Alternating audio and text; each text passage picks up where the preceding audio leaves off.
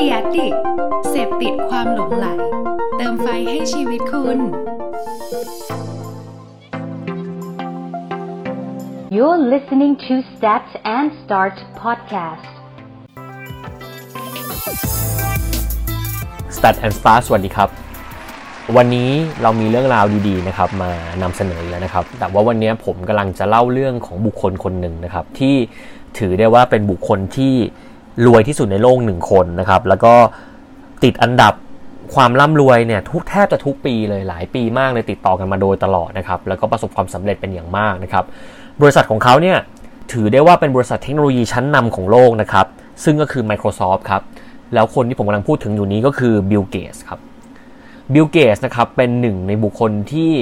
เป็นแบบอย่างนะครับ แล้วก็มีหลาย ๆ แรงบันดาลใจที่คนทั่วโลกต่างยอมรับนะครับ แล้วก็ยังถือว่าเขาเป็นอีกหนึ่งคนที่มีความใจบุญสุนทานมาก ๆ เลยทีเดียวนะครับ แต่ก่อนที่ผมจะไปเล่ามุมมองการทำธุรกิจ หรือมุมมองในการท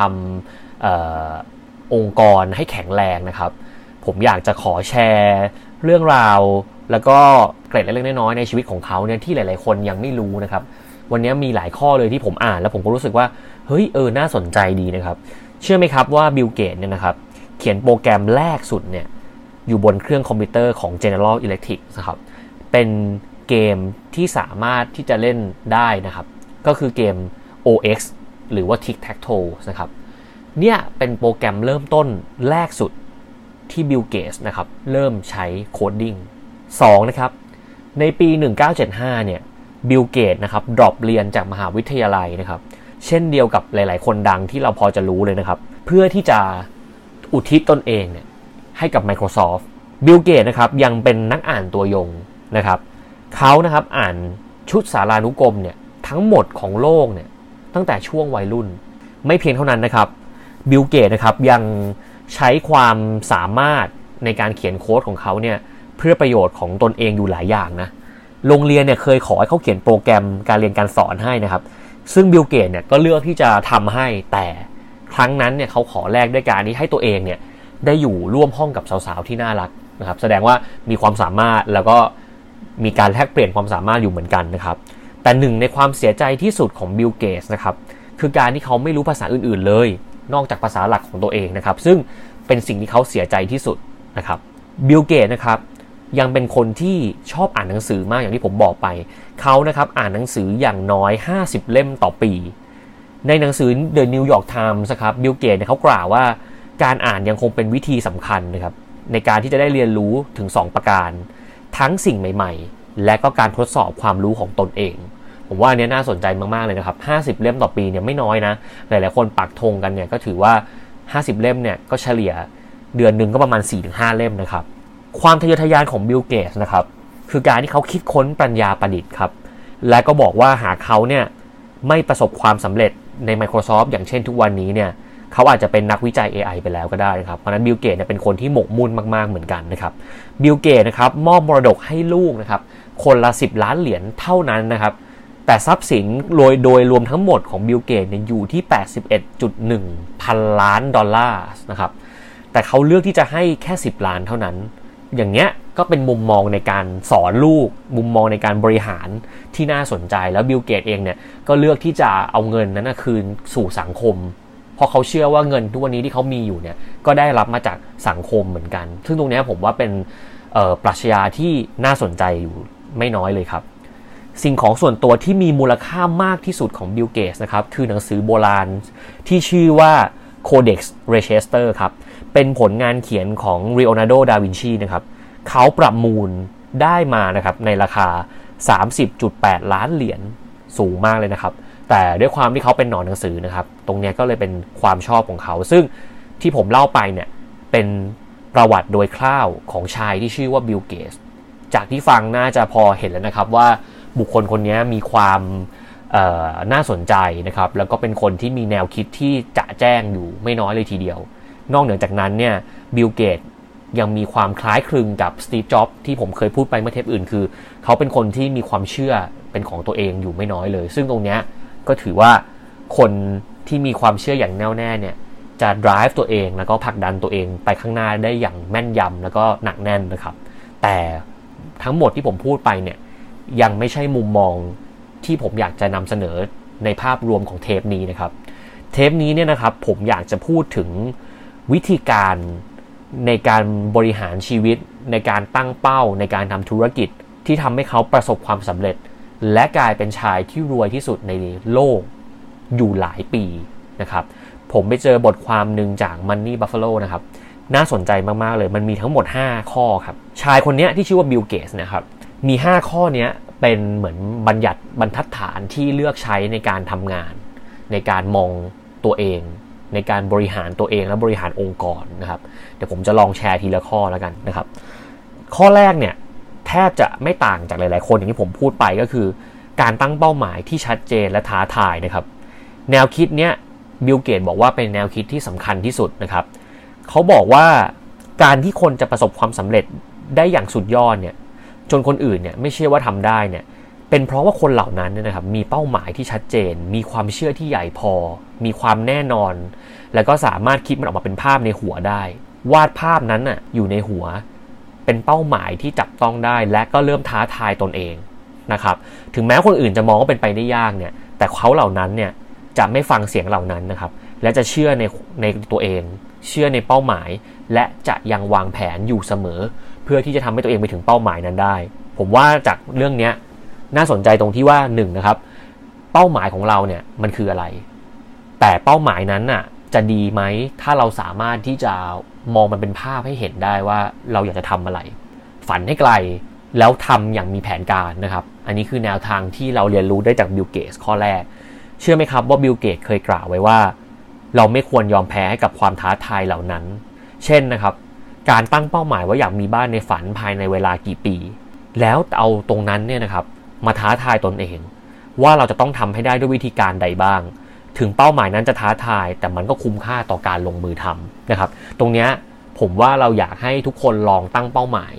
ซึ่งผมเชื่อว่าทุกคนน่าจะมีเป้าหมาย แต่สิ่งสำคัญที่สุดเลยคือ คุณท้าทายกับตัวเองมากพอหรือเปล่า ที่จะทำให้เป้าหมายนั้นเป็นจริงนะครับตรงนี้ก็เป็นสิ่งหนึ่งที่ผมว่าน่าสนใจนะครับ แล้วก็สามารถไปปรับใช้ได้ในการทำธุรกิจนะครับ ในการใช้ชีวิต เป้าหมายไม่จำเป็นต้องเป็นเรื่องเงินซะทีเดียวนะครับ แต่เป็นเรื่องที่เราเชื่อว่ามันเป็น life goal หรือเป็น passion ของเราเนี่ย ก็สามารถเอามาเซตเป็นเป้าหมาย และเริ่มที่จะท้าทายตัวเองได้ อันนี้เป็นข้อแรกที่บิลเกตนะครับสอนเรานะครับ ข้อที่2นะครับคือการที่มีความมุ่งมั่นพยายาม และทำให้ดีที่สุดในทุกเรื่องนะครับ ตรงเนี้ยสิ่งหนึ่งหรือประโยคคลาสสิกหนึ่งเลยที่คนไทยเองก็คือพอจะรู้แหละ ผมว่าผู้ฟังน่าจะเคยได้ยินแหละ เขาเชื่อว่าความสำเร็จไม่ได้มาเพราะโชคช่วยนะครับ สิ่งที่ได้มาง่าย ๆนะครับ มักจะไม่ใช่สิ่งที่ยั่งยืน แต่สิ่งที่เรามุ่งมั่นตั้งใจทำนั่นแหละนะครับ คือสิ่งที่มันมาจากน้ำพักน้ำแรงเราอย่างเต็มที่เนี่ยมักจะเป็นสิ่งที่เปลี่ยนแปลงชีวิตเราไปตลอดกาลนะครับ ตรงนี้ก็เป็นสิ่งที่น่าสนใจ เพราะบิลเกตนะครับเลือกที่จะลาออกจากมหาวิทยาลัยอันดับหนึ่งของโลกอย่างฮาร์วาร์ดนะครับเพื่อไปทำธุรกิจด้านคอมพิวเตอร์ของตนเองนะครับเป็นการตัดสินใจที่สำคัญ แล้วบิลเกตเนี่ยก็ต้องใช้ ความสนใจใช้ความรักในสิ่งที่เขาทำเป็นอย่างมากนะครับ แม้ว่าช่วงแรกเนี่ยเขาจะเจ๊งนะครับ จะตกตกงานอยู่ในเหตุการณ์ที่ยากลำบากของชีวิต แต่เขาก็ยังมีความเชื่อและมีความมุ่งมั่นพยายามว่าวันหนึ่งจะสามารถทำได้ ตรงนี้ผมว่าน่าสนใจนะครับ ไม่มีอะไรบนโลกใบนี้ที่ไม่ต้องแลกนะครับ ผมเชื่อว่าทุกวันนี้เราหายใจอยู่เนี่ย สิ่งที่เราแลกกับทุกๆเวลาเออทุกๆโมเมนต์ของเราหรือทุกเป้าหมายเราเนี่ยคือเวลา ถูกไหมครับ ถ้าเราคิดว่าวันนี้เราทำธุรกิจเราจะเสียแค่เงิน ผมว่าไม่ใช่นะ เราใช้เวลาครับ ทุกคนมีเวลาเท่ากันเป็นทรัพยากรที่เพิ่มเติมไม่ได้คือ 24 ชั่วโมง ตรงนี้แหละครับคือสิ่งสำคัญอย่างหนึ่งที่ว่าเราจะแบ่งทรัพยากรที่มีค่าที่สุดในชีวิตของเราเนี่ยกับอะไร กับใคร กับเรื่องอะไร และตรงนั้นมันกลับไปต่อเป้าหมายของคุณหรือเปล่านะครับ อันนี้คือสิ่งที่ผมว่าสำคัญ เราต้องบริหารและวางแผนทรัพยากร ของเวลาเนี่ยให้สำคัญที่สุดนะครับ เพราะถ้าเรามีเป้าหมายที่ชัดเจนแล้วเนี่ยเวลาเท่าไหร่เราก็สามารถที่จะให้มันได้นะครับ ตรงเนี้ยอาจจะเป็นแนวทางหนึ่งที่ผมเรียนรู้จากตรงนี้ว่า ถ้าเราอยากจะถามตัวเองว่าแพชชั่นอะไรที่ทุกคนมักจะพูดกันว่าแพชชั่นเนี่ยมันทำให้เราทำงานต่อเชื่อต่อหรืออะไรแบบเนี้ยผมอยากให้ลองคิดดูว่าว่าความชอบของคุณอะไรล่ะ ที่คุณยอมจะเสียเวลาให้กับมันได้มากที่สุด สิ่งสิ่งนั้นอะ่ะมันทำให้คุณใช้เวลากับมันได้มากที่สุดเนี่ย มันอาจจะมีค่าพอที่จะเป็นลมหายใจไม่ใช่แค่อากาศ ผมขออนุญาตยืมคำคำนี้มาจากพี่หนุ่มเมืองจันนะครับ เพราะผมชอบมากๆเลย ลมหายใจกับอากาศลมหายใจกับอากาศเนี่ยมันเป็นสิ่งเดียวกันนะแต่ทำไมเราขาดลมหายใจแบบไม่ได้อะแต่อากาศมันคือสิ่งที่เป็นแบบธรรมดาที่มันหายใจไป แต่ลมหายใจมันมีค่ามากกว่านั้นอะไรเงี้ยเพราะนั้นเราต้องเลือกให้ชัดเจนว่าอะไรเป็นแค่อากาศ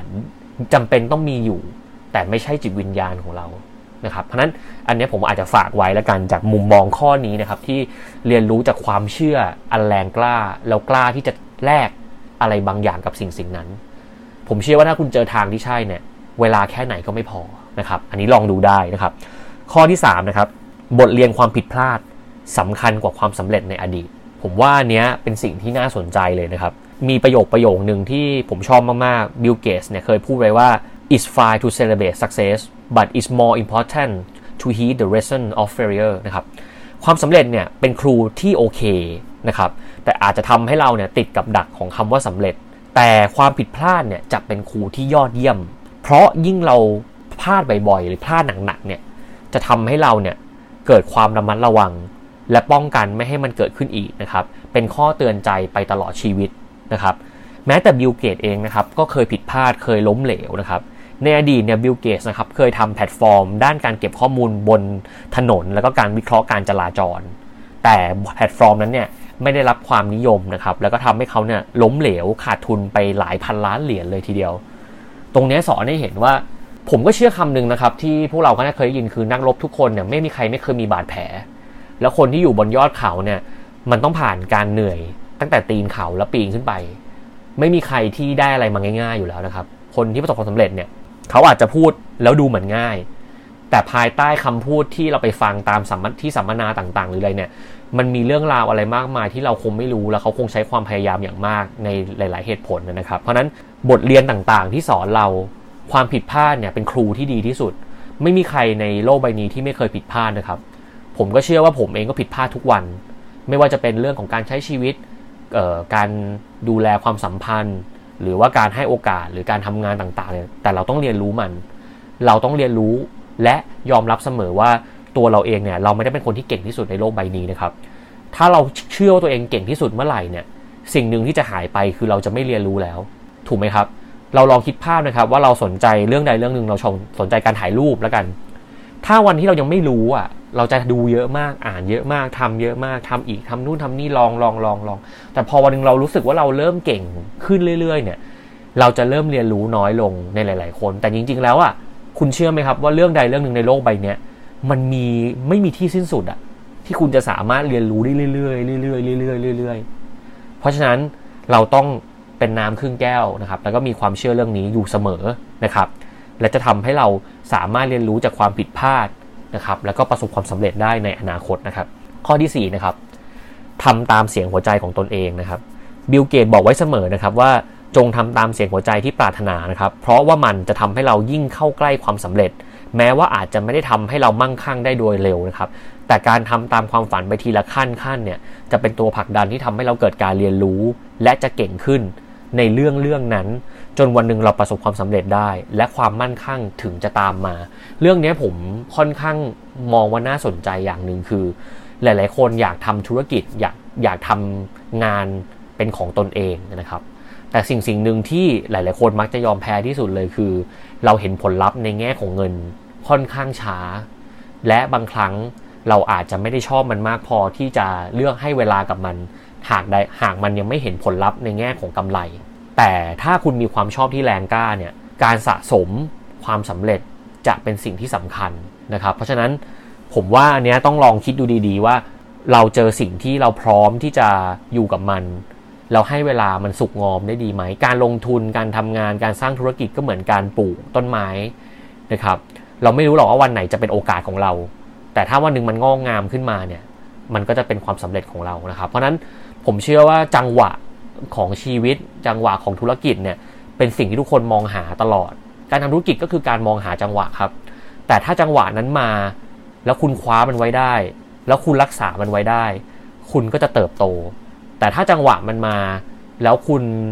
รักษาไว้ไม่ได้ก็จะเป็นอีกเรื่องหนึ่งหรือบางคนเนี่ยรอไม่ถึงจังหวะที่จะมา เราลองคิดภาพนะครับ ว่าคุณขุดดินลงไปเพื่อที่จะหาเพชรหาทองเนี่ย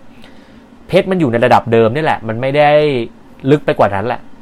แต่คุณขุดมาล้วสองอาทิตย์หรือสามอาทิตย์นะครับ เกือบจะถึงเพชรละ แต่ตรงนั้นน่ะคุณขุดลงไปไม่ได้ลึกมากพอ แล้วคุณถอดใจอีกนิดนึงก็จะเจอเพชรละ บทเรียนนี้ผมสอนตัวเองเสมอว่า เราควรที่จะต้องมีความเชื่อในสิ่งที่เราทำและอย่าไปสนใจความมั่นคงในจุดเริ่มต้นทำในสิ่งที่เรารักให้ได้มากที่สุดครับ เป้าหมายของเราคืออะไร เราทำให้เต็มที่ได้แค่ไหนแค่นั้นนะครับ และเดี๋ยวความมั่งคั่งเนี่ยหรือมุมมองของการหารายได้เนี่ยอาจจะตามมา แต่ตรงนี้ก็ขึ้นอยู่กับเป้าหมายของแต่ละคน ถ้าเป้าหมายของคุณคือความมั่งคั่ง ก็อาจจะไม่ผิดนะครับนั้นตรงนี้ผมว่าอาจจะต้องลองมองกันอีกทีนึงว่าเราต้องการแบบไหนนะครับ ข้อสุดท้ายนะครับทำทุกอย่างให้ง่ายเข้าไว้ และมีกลยุทธ์ที่ดีนะครับ การทำความเข้าใจเรื่องที่ยากนะครับ เป็นให้เป็นเรื่องง่ายเนี่ยหรือการคิดแผนหรือการบริหารงานเนี่ย ทำด้วยความรู้หรือความเข้าใจที่เรามีเนี่ยไม่ทำอะไรให้ซับซ้อนเกินไปเนี่ยเป็นสิ่งที่บิลเกตเชื่อ เขาบอกว่าการที่เราออกแบบสินค้าหรือบริการหรืออะไรเนี่ยต้องทำให้คนทั่วไปนะครับ สามารถจะเข้าถึงแล้วก็เข้าใจตรงนั้นได้ง่าย และสามารถที่จะสร้างกลยุทธ์ที่ดีและตอบโจทย์กลุ่มเป้าหมายกลุ่มนั้นนะครับ การวิเคราะห์โอกาสและก็อุปสรรคเนี่ยเป็นสิ่งที่สำคัญนะครับ เวลาเกิดปัญหาขึ้นมาจริงๆเนี่ย เราจะตั้งรับและลดผลกระทบของปัญหาเหล่านั้นได้ดี ถ้าเรามีการวางแผนแล้วเรามี worst scenario best scenario ต่างๆนะครับบิลเกตนะครับยังใส่ใจกับความคิดเห็นของผู้ใช้งานเป็นอย่างมากนะครับเมื่อตอนที่ Microsoft พัฒนาระบบปฏิบัติงานไปจนถึง Windows 8 เนี่ย ตอนนั้นเนี่ยปุ่ม Start ที่คนทั่วไปใช้เนี่ยไม่มีหายไปจากโปรแกรม ซึ่งผู้ใช้งานอย่างพวกเราน่าจะคุ้นเคยเนี่ยไม่พอใจมากๆบิลเกตจึงปรับกลยุทธ์ทันทีนะครับใน Windows 8.1 ที่เอาปุ่ม Start กลับมาใช้งานง่ายๆ ครั้งหนึ่ง ตรงนี้จะชี้ให้เห็นว่าการปรับตัวการที่เราศึกษา Data นะครับ คุยกับผู้บริโภคให้เยอะ สังเกตลูกค้าเราให้เยอะ จะเป็นสิ่งสำคัญที่ทำให้เราสามารถที่จะสร้างรูปแบบของการสื่อสาร รูปแบบของการทำธุรกิจที่ตอบโจทย์กลุ่มผู้บริโภคได้อยู่ตลอดนะครับ เพราะนั้นเนี้ยก็เป็นอีกแนวทางหนึ่ง แล้วผมเชื่อเรื่องนี้ค่อนข้างมากเลย และยิ่งในยุคสมัยนี้โลกของเรามันคอมเพล็กซ์ แต่ถ้าการสื่อสารของเรามันคอมเพล็กซ์ตามเนี่ย มันจะยากมากๆในการที่คนจะเข้าใจ อย่าลืมนะครับว่าคนไทย 70 ล้านคนนะครับ มีคนหลายกลุ่ม มีคนหลายรูปแบบ ถ้าเราจะคุยกับคนหมู่มากเนี่ยบรรทัดฐานของการสื่อสารหรือการสร้างแบรนด์ หรือการทำการตลาดเนี่ยจะต้องอยู่บนความซับซ้อนที่น้อยที่สุด แต่ถ้าคุณกำลังทำการตลาดที่โฟกัสกลุ่มเฉพาะ แล้วใช้ศัพท์เฉพาะได้ คุยกับเขาในเชิงลึกได้ ไม่ผิดครับที่คุณจะเลือกการสื่อสารที่เน้นเฉพาะกลุ่มมากขึ้น อันนี้ขึ้นอยู่กับรูปแบบ ของการตลาดและการบริหารธุรกิจ แต่สิ่งสำคัญโดยเบื้องต้นเนี่ยความง่ายและความเข้าถึงที่ที่ไม่ได้ยากจนเกินไปเนี่ยแหละ น่าจะเป็นกลยุทธ์สำคัญในการใช้ในการทำการตลาด แล้วการสร้างแบรนด์ในปัจจุบันนะครับ มีประโยคนึงครับ ที่บิลเกตพูดไว้แล้วผมชอบมาก ๆ เลยนะครับ เขาพูดว่า if you born poor it's not your mistake นะครับ but if you die poor it's your mistake นี่ถือว่าเป็นวลีดังหนึ่งวลีของบิลเกตนะครับเขาบอกว่าถ้าเกิดเราเกิดมาเนี่ยจนเนี่ยมันไม่ใช่ความผิดของเรา แต่ถ้าเราตายไปแล้วยังจนอยู่เนี่ย มันคือความผิดของเราเอง ผมว่าวลีนี้ไม่ได้พูดถึงจนหรือรวยหรืออะไรนะ แต่มันสอนว่าถ้าคุณเกิดมาแล้วคุณไม่มีอะไรอะมันไม่ใช่ความผิดของคุณเลย แต่ถ้าคุณเกิดมาแล้วอะ ตอนตายไปคุณยังไม่มีสิ่งที่คุณอยากได้เป้าหมายของคุณ แล้วคุณตายไปแล้วอะนั่นแหละเป็นความผิดของคุณ ผมตีความแบบนี้นะครับ ก็เป็นประโยคนึงที่ผมว่าโดนมากๆเลย เรามักจะบอกว่าชีวิตเนี้ยเราอยากจะทำแบบนู้นแบบนี้แบบนั้น แต่ถ้าวันหนึ่งเราจะตายจากโลกนี้ไปแล้วเราไม่มีสิ่งนั้นเนี่ย ผมว่าเราควรคิดนะครับว่าเป็นความผิดของเรา หรือเป็นความผิดของใครนะครับ ก็อยากให้ทุกคนลองมีเป้าหมาย มีความเชื่อแล้วก็ลงมือทำนะครับ หลาย ๆ สิ่งหลาย ๆ อย่างที่ผมเองใช้ชีวิตมาก็อยู่บนความเชื่อว่าลงมือทำเลยได้เปรียบเหมือนกันนะครับ ขออนุญาตเล่านิดนึงว่าพอดแคสต์ Stat and Start เนี่ยผมมีความเชื่อแล้วก็ใช้เวลาทำภายในระยะเวลาไม่เกิน 1 เดือนนะครับ แล้วก็ทำมาโดยตลอดจนถึง EP ที่เกือบจะ 40 แล้ว ผมอาจจะมองว่ามันเป็นการทำงานที่วันนี้ไม่ได้มีผลลัพธ์รายได้หรืออะไรก็แล้วแต่ แต่ผมว่าสิ่งหนึ่งที่ทำให้ผมผลักดันตัวเองได้ก็คือผมชอบที่จะส่งต่อเรื่องราวดีๆ แล้วก็ชอบพูดนะครับ ซึ่งตรงนี้ผมว่า ผมได้เรียนรู้อะไรหลาย ๆ อย่าง มากจากการทำพอดแคสต์ในทุก ๆ ตอนนะครับ การหาข้อมูลมาแชร์ผู้ฟังทุกคนเนี่ย ก็เป็นการหาข้อมูลใส่สมองของผมไปด้วย ซึ่งมันทำให้ผมอ่านเยอะขึ้น มันทำให้ผมเรียนรู้เยอะขึ้น ซึ่งมันก็ตอบโจทย์กับเป้าหมายผมอยู่แล้วในเบื้องต้นนะครับ เนี่ยแหละคือแนวทางหนึ่งที่ผมก็กลับมามองย้อนดูตัวเองว่าเออ มันก็จริงนะนะครับ แล้วก็เชื่อว่าผู้ฟังทุกคนเนี่ยน่าจะมีเป้าหมายของตัวเองแล้วแหละ เพียงแต่ว่าเราเชื่อมันมากพอ เรามีเป้าหมาย เราเริ่มวางแผนกับมันมากน้อยเท่าไหร่นะครับผมหวังว่าชีวิตของบิลเกสนะครับบทบาทความเชื่อของเขาเนี่ยที่ผมเอามาแชร์วันนี้จะให้แง่มุมอะไรบางอย่างกับผู้ฟังนะครับ แล้วก็เชื่อไว้เถอะครับว่าในโลกใบนี้น่าจะไม่เคยมีใครที่ไม่เสียใจ ไม่เคยมีใครผิดพลาด และไม่เคยมีใครที่จะไม่ล้มเหลวนะครับ แต่ถ้าเกิดเรายังคงมีชีวิตก็ต้องดิ้นกันต่อไปนะครับ วันนี้เราเกิดโควิดขึ้นเราเกิดอะไรขึ้น เราเห็นกลุ่มคนมากมายที่เดือดร้อนหรืออะไรก็แล้วแต่เนี่ย แต่ผมก็เห็นกลุ่มคนมากมายที่พร้อมที่จะกลับมาต่อสู้ แล้วก็ทำให้มันประสบความสำเร็จได้ ในช่วงเวลาที่ลำบาก ทุกช่วงเวลามีโอกาสเสมอ ถ้าคุณมีความมั่นใจที่มากพอ คุณจะก้าเข้าใกล้จังหวะของธุรกิจ และจังหวะของชีวิตคุณได้ครับ หวังว่าเรื่องราวและข้อมูลของบิลเกสวันนี้นะครับ จะเป็นเหมือนพลังและแรงบันดาลใจให้คุณเดินหน้าต่อไป เหมือนที่ผมอ่าน แล้วก็มีแรงบันดาลใจในการทำอะไรอื่นๆอีกมากมายนะครับวันนี้นะครับ Set and Start ขอบคุณมากเลยที่ติดตามกันมาโดยตลอดนะครับ ถ้าเกิดชอบรายการเราหรือยังไงก็ฝากบอกต่อแล้วก็ฝากกดไลค์นะครับเพจของเราด้วยนะครับทุกๆ การไลค์ทุกๆ การ comment หรือการบอกต่อเนี่ยมันเป็นพลังหล่อเลี้ยงให้ podcaster ทุกคนนะครับ มีกำลังใจจะทำเทปต่อๆไปอยู่แล้วนะครับ ยังไงก็ฝากแฟนสตาร์ไว้ด้วยนะครับแต่ถ้ามีอะไรที่อยากจะรู้อยากจะพูดคุยกันเนี่ยสามารถทักมาได้เลยนะครับ ขอบคุณมากเลยนะครับ แล้วพบกันใหม่ตอนหน้าครับผม สวัสดีครับ